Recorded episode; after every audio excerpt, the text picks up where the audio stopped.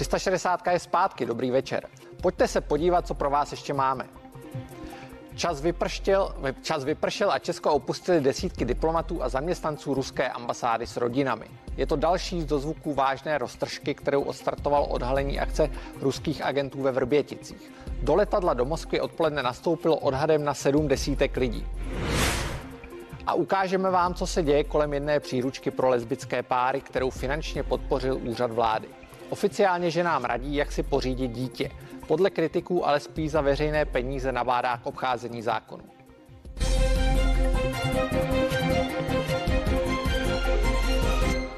Do letadla směr Moskva odpoledne nastoupili ruští diplomaté a zaměstnanci ambasády s rodinami. Celkem na sedm desítek lidí. Měli na to posledních pár hodin. Od půlnoci jich na ambasádě v Pražské Bubenči má být jen tolik, kolik jich my máme v Moskvě. Takto vypadají reálné dopady české odvety, která následovala po odhalení akce ruských agentů v muničním skladu ve Vrběticích. Úderem 11. hodiny začaly přijíždět na pražské letiště Václava Havla stěhovací auta s osobními věcmi Rusů. O dvě hodiny později přistál i ruský speciál. Během letu využil běloruský vzdušný prostor. Jeho využívání zakázali lídři Evropské unie. Ruska, která má s Běloruskem úzké vztahy, se opatření netýkají. Ruští diplomaté spolu se svými rodinami dorazili sem na pražské letiště v půl třetí odpoledne. Do letadla nastoupilo odhadem 6 až 7 desítek lidí. Speciál s nimi opustil runway pražského letiště směr Moskva krátce před pátou odpoledne. Příkaz k vystěhování dostalo 123 ruských občanů, 30 z nich má diplomatický pas a zbytek služební. Část z nich nevyužila letecký speciál, ale z Česka odjíždí po vlastní ose auty. Adéla Jelínková, CNN Prima News. Ve studiu je se mnou Jan Kohout, náměstek ministra zahraničních věcí. Dobrý večer. Dobrý večer. Obligátní otázka. Skutečně odjeli všichni ty ruští diplomaté a zaměstnanci, kteří byli vyhoštěni? Ještě před příchodem do studia jsem se eh, nechal informovat, zda skutečně opustili.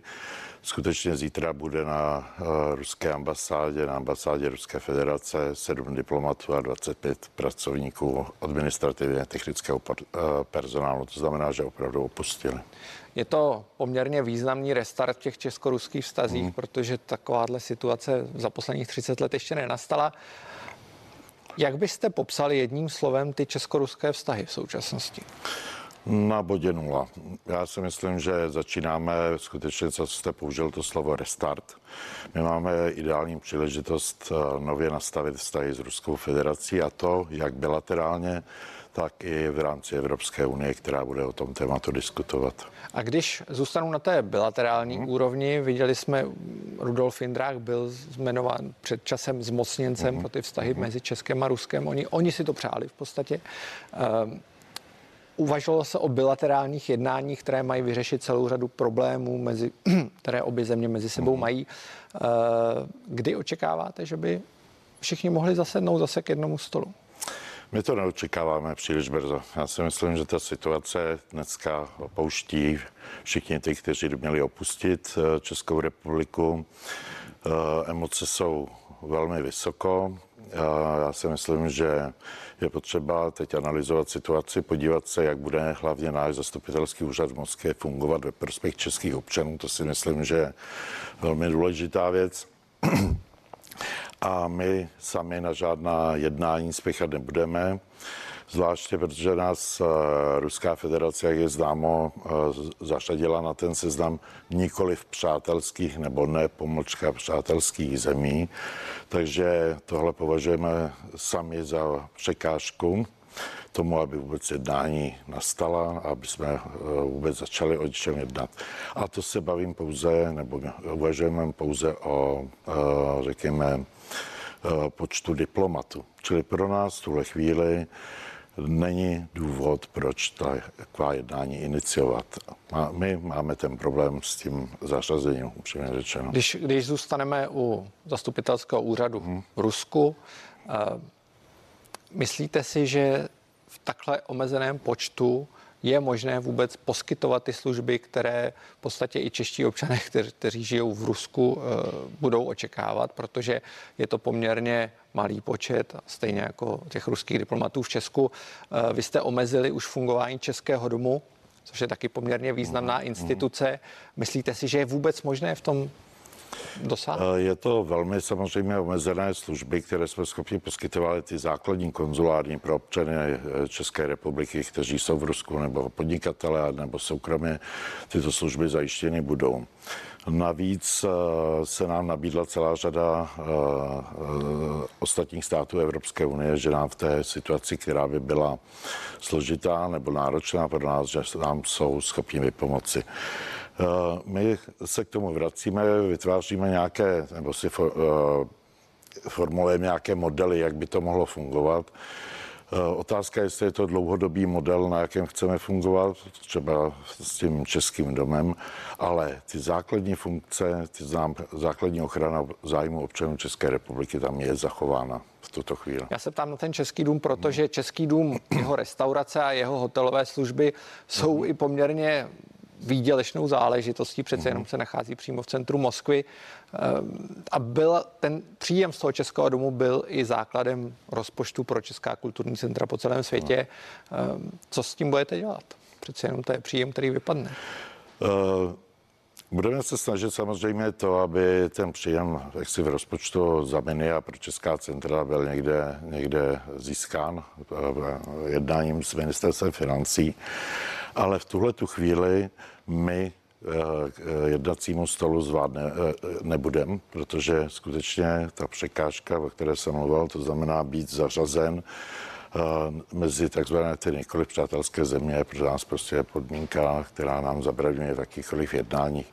Takže A myslím dokud... si, že teď v nejbližších měsících skutečně není potřeba se k nějakým jednáním vracet. Co si myslím, že by bylo vhodné, je nějakým způsobem si v České republice ujasnit, jaké chceme mít s Ruskem do budoucna vztahy. To znamená, my jsme se dostali do unikátní situace, kdy skutečně byly narovnány ty vztahy eh, nebo to diplomatické zastoupení, problém, který vyřešila až tato vláda, byť se o ní mluvilo eh, mnoho let. Ta disproporce byla obrovská, takže teď se to podařilo.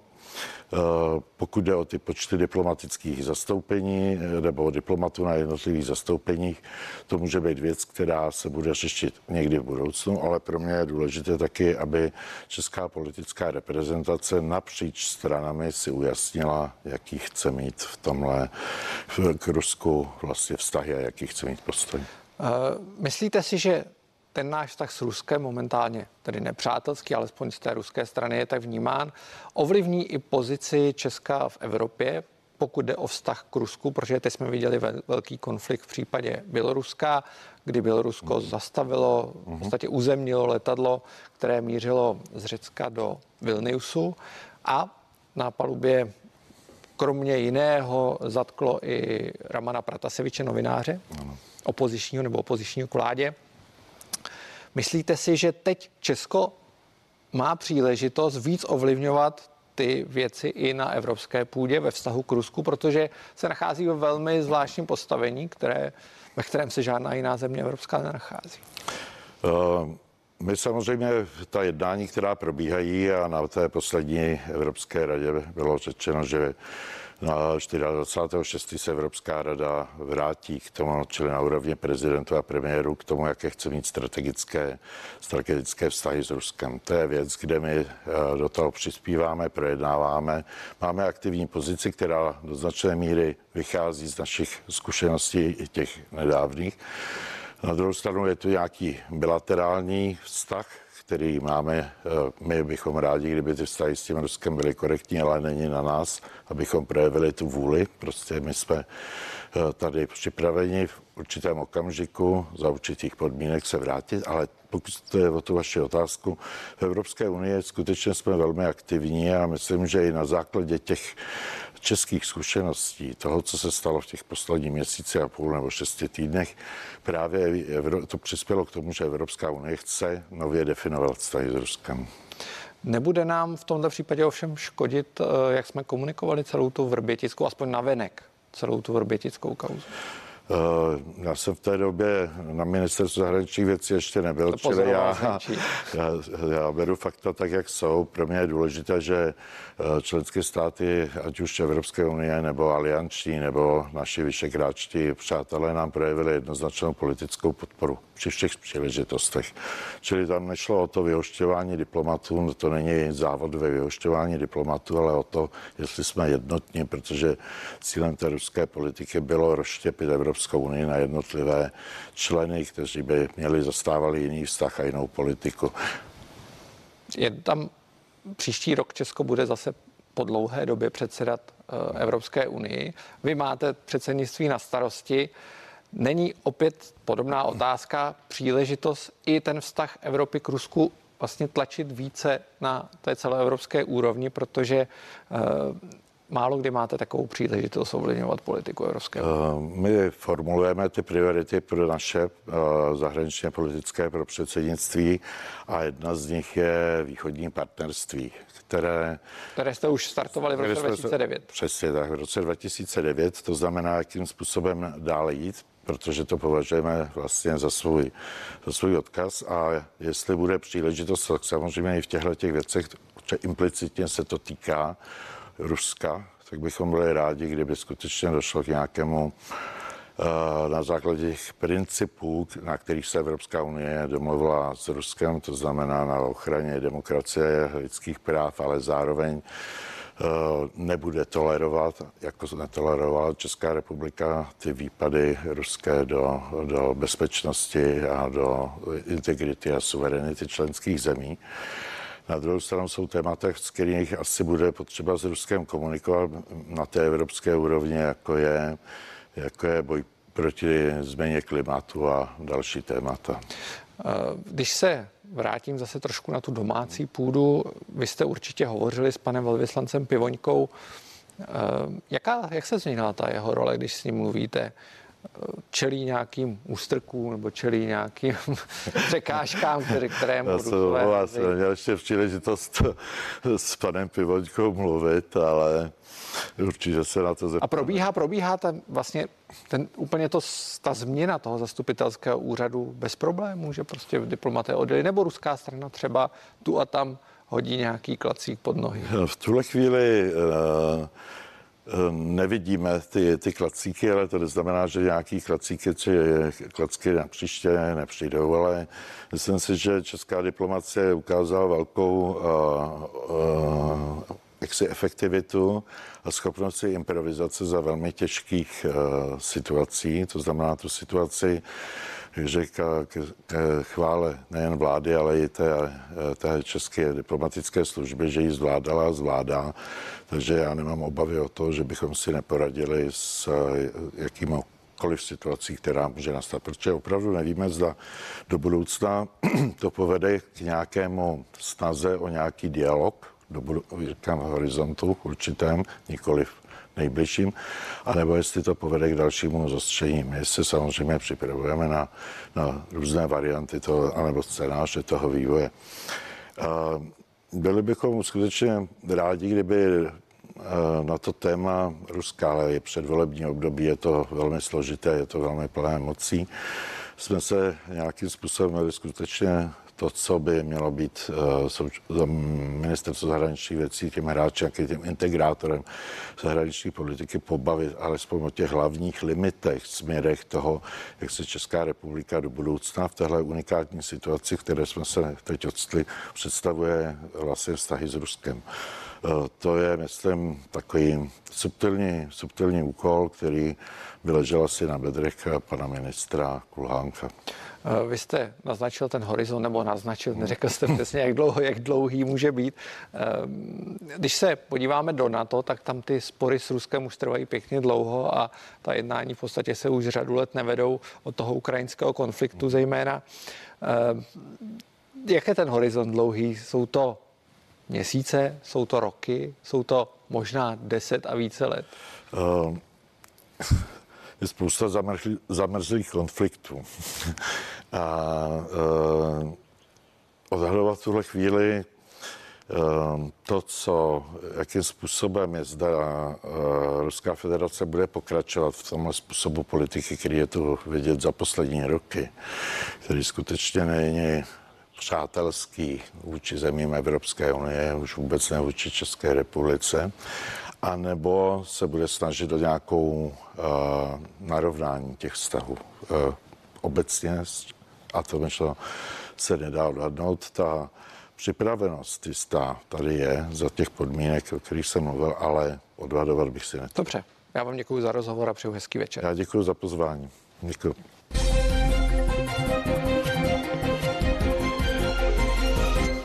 Úřad vlády finančně podpořil vydání příručky, která lesbickým párům radí, jak si pořídit dítě. Podle kritiků to ale má háček. Dokument prý nabádá k obcházení zákonů. Jinými slovy, státní instituce paradoxně pomáhá ženám, které spolu žijí v lesbickém páru, kličkovat před zákony.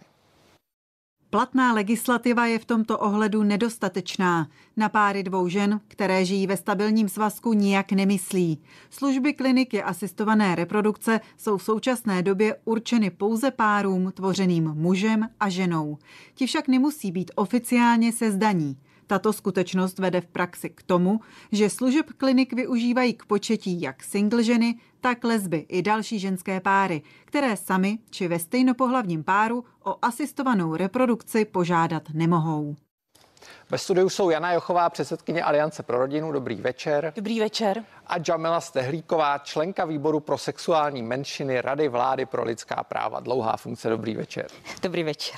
Uh, slyšeli jsme předchozí reportáži nebo v upoutávce, v čem je ten největší problém. Uh, vy toto patří mezi témata, která vy často řešíte.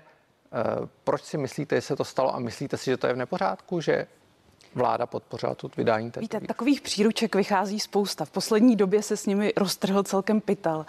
Aktiv, aktivisté z LGBT komunity vlastně vydávají příručky opravdu na ledac, ledasco.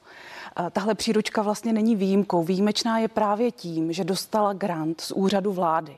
Úřad vlády je naše vlastně eh, zastupuje, je to, je to úřad, který zastupuje výkonnou moc, tedy nemá nic s, s činěním co do zákonodárství a měl by dodržovat platné zákony České republiky. Platným zákonem České republiky je zákon o zdravotních, o speciálních zdravotních službách. Tyto, t- tento zákon vlastně říká, že asistovaná reprodukce je pro muže a ženu, pro neplodný pár. A vlastně tahle příručka nabádá k tomu, aby obcházely ty, ty dvě lesby zákon a vlastně u, při té asistované reprodukci uváděli fiktivního otce. Ano, on to dělá kde kdo. Pravda. Je to pravda, paní Ještě doktorko. Já vás ne, hned vám dám slovo. Je to, je to pravda a je to, je to vlastně nehorázné, že úřad vlády, který má dodržovat zákony české země, vlastně nabádá tedy takhle k obcházení zákona. Paní Stehlíková, ještě než se dostane k podstatě toho sporu, eh, proč se rozhodla vláda, nebo máte zprávy, proč se úřad vlády rozhodl vydání té příručky? To není uh, úřad vlády, to je Komise pro rovné příležitosti mužů a žen. Požádala o vydání té příručky, protože uh, vlastně zákon, který umožňuje ženám léčbu, to znamená otěhotnět, porodit dítě, každá žena přirozeně stavená a schopná mít dítě, vlastně podmiňoval to, to právo uh, ženy, ten přístup k lékařské péči souhlasem muže, což odporuje eh, podstatě toho, že mm, péče je poskytovaná jedinci. A žena vlastně je způsobila, není to dítě, sama se rozhodnout o svém zdraví, o svém těle, o té své léčbě. A proto eh, z tohoto hlediska eh, vlastně vyšla i ta příručka, která osvětluje situaci, že je v případě, pokud lesbický pár uvede tam otce nebo respektive žena, která přijde a přivede otce, vznikají mu povinnosti. Tam vzniká při podpisu informovaného souhlasu domněnka otcovství, která znamená, že ten muž má povinnosti. V případě krize musí živit to dítě a taky se může přihlásit. Takže byť já tímto mužem dvakrát rozmyslím, jenom někam jít a uvést se něco podepsat a pokud já vím, někdo to nedělá. Přistupují muže k tomu zodpovědně, ačkoliv ten zákon je protiústavní, jelikož zamezuje jedinci přístup k lékařské péči na základě kritéria chráněným zákonem, což je pohlaví, ale e, pochopitelně my občané musíme zákony dodržovat a pochopitelně ani úřad vlády, ani komise pro rovné příležitosti mužů a žen ty zákony neporušuje, jenom chce vyrovnávat ty příležitosti pro muže a ženy, aby o zdraví žen nerozhodovali muži, ale ženy sami. E, paní Jochová, není tedy podle toho, co říká paní Stehlíková, na čase změnit ten zákon? dát tu možnost pořídit si dítě na reprodukční klinice i lesbickým párům? Nebo co vám na tom nejvíc vadí, aby to já diváci si, já si teda shodou okolností myslím, ženám. že čas, je, je čas změnit ten zákon, ale úplně jinak, než myslí paní doktorka, teda z mého pohledu. Eh, Totiž paní doktorka tady vynechává jednu podstatnou věc a to rozhodovat se o svém těle je sice hezké, ale vy zapomínáte na to, že, že vlastně tím spojením muže a ženy vzniká nový člověk a že to dítě má také v českých zákonech i v mezinárodních nějaká svá práva. A Právo to na život například. Ano, výborně. Který, který, výborně. to- kterým to vy mu máte- bráníte. Ano, ano, to máte pravdu. Aby se vůbec narodila. Ano, Česko pomalu vymírá. ale také, také to dítě, no tyhle páry to nezachrání. Zachrání. Každý Paní- člověk je paní dobrý. Stehlíková, k tomu se hned dostaneme, necháme ne- domluvit paní Jochovou. domluvit, děkuju. Uh, já chci říct, že uh, vlastně dítě má právo na otce a matku. Znáte Mezinárodní úmluvu o právech dítěte, která toto říká a být jimi vychováváno. Rodiči a rodiče je pořád zatím otec a matka. To biologické rodičovství je pro lidský rod velmi důležité a nemůžete ho obejít. Jako nemůžete ho obejít a vy ho chcete obcházet. A toto je pro ty děti takto vzniklé vlastně velký problém. Je to velký problém, paní doktorko. Ne, nebojíte se, že ve chvíli, kdyby jsme udělali tento úkrok, že už dítě nemá nárok na matku a otce, ale na To není pravda. To není pravda. Já jsem byla u zrodu tohoto zákona v Topolánkově vládě s ministrem Julinkem. Jsme pr- připravovali ten zákon o specifických zdravotních službách a tak jsme definovali eh, s legislativci, co to je asistovaná reprodukce.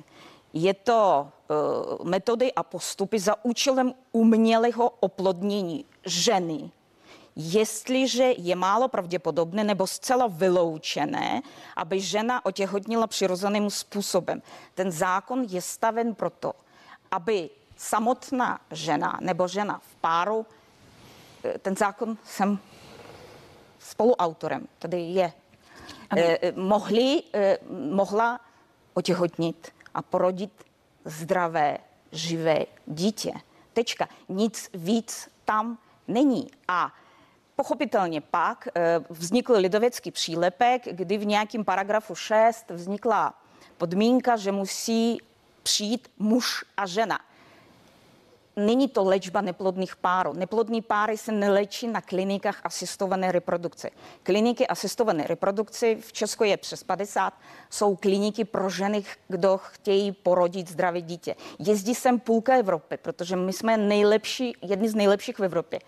Ale Ano. ano. čeští mládenci darují sperma. Je to sperma tam anonymního darce pouze. Ano. Ale české ženy nemají k tomu přístup, protože tam je lidovecký přís, přílepek, že samotná žena na to nárok nemá. A tak jezdí sem půlku Evropy. Ano, ano, jsme- eh, ano, jsme tím bohužel známí. Ale Ano. vlastní ženy musí Ano, cestovat je to do strašné, Evropy. že jsme, že jsme takovou zemí, která... Je to strašné. Pardon. Tak- Žena chce být matkou. Proč bráníte ženám? Ano, protože mateřství. dítě, protože, promiňte, omlouvám reagujte. se. omlouvám se, já nerada skáču do řeči, ale někdy se to nedá. Uh, promiňte, já si myslím, že eh, uspokojovat potřeby dospělých, jakože mateřství je určitá potřeba dospělých, To je lékařská je samozřejmě, samozřejmě jako hezké. Ale to dítě, vy pořád neodpovídáte na to, jestli znáte tu úmluvu o právech dítěte. Já znám tu Kde je, úmluvu, ano, a podruhé. víte, víte o tom, že tam je tahle ustanovení, Vím, že a že má Česko právo. nepodepsalo, vím a, taky. Ne, Česko to podepsalo, Ne. paní doktorko. To, rodiče nepodepsali. to jenom dvě země světa. Jedno je USA, kde taky kvete obchod s dětmi a obchod? je to obchod s dětmi, protože vy si kupujete potom. Paní Stehlíková, a není tedy... Vlastně ty vy, děti. Vy říkáte, že je tam lidovecký přílepek, který znemožňuje tu Vlastně. praxi stejně jako u těch cizinců, kteří naopak mohou využívat této možnosti. Není tedy na čase ten zákon změnit? Nebo proč ini, nechcete iniciovat změnu toho zákona eh, z pozice Rady vlády pro lidská práva? Eh, Já se domnívám, že daleko jednodušší byl by postup a čekali jsme, že přijdou dvě ženy, jedna z kterých chce být matka a je jí zamezeno v tom, jenom z toho důvodu, že nepřivede s sebou muže, protože nechce obcházet zákon a chce vychovávat to dítě sama jakožto matka, respektive může to být matka, která chce být samoživitelka. A u ústavního soudu to stejně spadne mm, pod stůl ten zákon. Bude muset být opraven jako zákon zakazující eh, eh, vlastně registrovaným partnerem adopci toho druhého eh, dítěte, toho v tom páru registrovaného partnerství. Jenže ten případ se nestal, protože ta touha potom budovat rodinu je tak univerzálně lidská a Eh, nachází se muži, kdo nesou to právní zodpovědnost, dokonce mm, gejové, kdo podílí se na výchově, když podepisují ten informovaný souhlas. Že zatím žádná žena eh, eh, se neodvážila. Nicméně ten zákon je evidentně protiústavní a je na čase ho změnit, protože a proč jste nepodali tu žalobu třeba?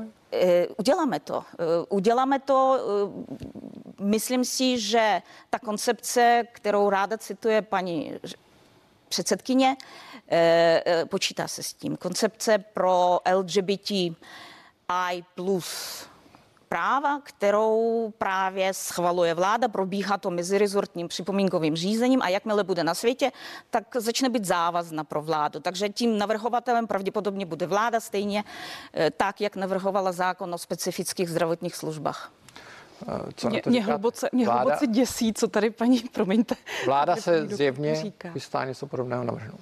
No já o té strategii už jsme se také bavili, já o ní vím. Já říkám, že je protiústavní tato strategie a za druhé si myslím, že z těch eh, aktivistů LGBT plus IQ, nebo já nevím, jaké jsou tam písmena, takže dělá privilegovanou vrstvu společnosti hmm. a úplně potlačujete to základní, co to dítě potřebuje. Rodičovství dvou osob, odlišného, různého pohlaví. Prostě rodičovství, otec, muž, vy, eh, je, je, je, vy vlastně úplně Rodiny jsou Vy různé. vyvažujete otce z výchovy Rodiny dětí. jsou různé. Matky samoživitelky. Matky samoživitelky, ano, taky víme, jaký mají těžké výchovu Ano, bez a vy jim bráníte tím svým... No, ale eh, vy víte, jak vy chcete vychovat děti Pálení bez čarodějnic a tmařstvím. Jaký čarodějnice do toho taháte, paní doktorko, promiňte. Já vám řeknu, já, já musím říct si, ty ženy, kterým zakazujete přístup na kliniku, já nikomu nic nezakazuji, paní eh, doktorko. Říkáte, že to je obcházení zákona. Ano, je. Dělají to, že pozvou G nebo najdou na internetu anonymního muže a provádí to doma v koupelně na podleze, ano. ohrožuje to nenarození dítě a ohrožuje své zdraví neprověřeným, neprověřeným spermatem, který může být HIV pozitivní, nést genetické vady, když vedle za rohem je klinika, kam hmm. létají z Německa a tam ona nemůže jít, to je tmář. Proč tam Žena. létají, paní doktorko, z Německa? Můžu to vědět, protože tam je to zakázané, že? E, protože tady ta péče Německo má mnohem přísnější legislativu. Ano, a čeští chlapci mnohem přísně, ano. Půlku Takže my budeme jako Ukrajina, která má taky eh, velmi volnou legislativu a dopadneme tom, tak, že, ty miminka tam budou tak ležet a čekat na ty, na ty My tu péči máme, poskytujeme a pojďme být civilizovanou zemi. Každá žena je přirozeně způsobila být matkou a když se rozhodne a chce vychovat dítě, je e, možnost poskytnout jí tu péči, nemáme tu péči, tu lékařskou péči jí upírat. Paní Jochová, za mě dotaz, budu reagovat na to, co říká paní Stehlíková. Jaký je ten váš hlavní argument, že dítě potřebuje otce a matku a nestačí mu matka a matka, abych tak řekl? Víte, dítě zaprvé vzniká spojením těch mužských, mužských a ženských pohlavních buněk. Eh, takže to je jeden argument, že ta druhá paní nikdy, ano, no vidíte, to je přesně Rodina ono. je o lásce. Ano. Eh, no, biologie, ale taky o biologii. Ona není jenom o lásce, ona je spojením obojího, paní doktorko. Dnešní rodiny jsou především o lásce. Nejsme ve a nehrozí, že pak už... Starověku, kde byl pátr familie, s kterým mohl dítě i zabít. Já jenom do toho skočím. Vy jste říkala, že uh, hrozí, že Česko ubývá mu lidí, ano. má problém s demografií, ale není ten problém, nebyl by ten problém ještě větší, kdybych tady platila ta vaše teorie o lásce, nikoli v biologii? Eh, takhle, eh, představte si žena, která, který je 40 a teď ona chce mít dítě, utíkají biologické hodiny, nemá muže, mají do hospody někoho balit na jednu noc, nevědět, kdo to je, jestli to je alkoholik, toxikoman, jestli je geneticky zatížen, duševně chorý, takovým tím ponižujícím způsobem. Když máme tu možnost poskytnout kvalitní zdravotní péči, nemůžeme zacházet s našimi občany. Ty zákony musí sloužit nám, a našim potřebám, naš, nám občanům, a když ten zákon zastaral nebo je spackaný, musí se změnit na to, že když je proti Víte, mě tady Já tady jsem jediný muž, tak uh, mě maličko znepokojilo, ale říkám s, nadsázkou, že tady muž je jenom za toho oplodňovače takzvaně. Ano. Uh, jak to vnímáte vy? Nehrozí ten problém s, demokra- s demografií? Já ještě? právě, právě to bych ráda, na to bych ráda reagovala. Jo. Paní doktorka se tady tváří, jako kdyby gay a lesbické páry zachraňovaly naši demografii. Ale naši demografii zachrání podpora vícečetných rodin. Protože existují Taky výzkumy, že všechno. lidé si přejí mít Všechno více dětí, než v reálu mají. Každý a víte, proč je nemají? Protože jim chybí ekonomické podmínky, chybí jim startovací byty, chybí jim ekonomická podpora. Když se narodí do rodiny třetí dítě, víte, jaké jsou to náklady? Víte, kolik stojí výchova jednoho dítěte? Dítě, když je ženě 40. Ale podívejte, my Eh, potřebujeme druhé a třetí děti. To Víte, taky potřebujeme. I to, Ano. i to, i to, to Ano. nevylučuje navzájem. A Nezlobte se, vých, dítěti je péči. nejlépe s jeho biologickými Eh, rodiči. Pokud jsou 20%, funkční, eh, tak 20% je jim nejlépe. Vyrůstá v rodinách Ano. s nebiologickým otcem. Ano, a Otec taky je ten, tyto kdo děti- dítě jezdit na kole. Otec je ten, kdo vychovává. Nikoli kdo splodil Víte a co? prchnul. Víte, Tak ono to může být obojí, Můžu víte. vám vyprávět. Tady Může to být obojí. Vám, pane redaktore. A myslím, ale že Já obojí, když jste s to napětím sleduji vaši, je je to, je to to ideální. když chce být matka. vaši hádku. Já vám moc krát děkuju za to, že jste přišli. Přeji hezký večer. Hodně štěstí. Děkujeme. Naschledanou. Pro dnešek je to všechno. Děkuji za to, že jste se dívali a zítra jsme zpět s novými tématy. Budu se na vás těšit.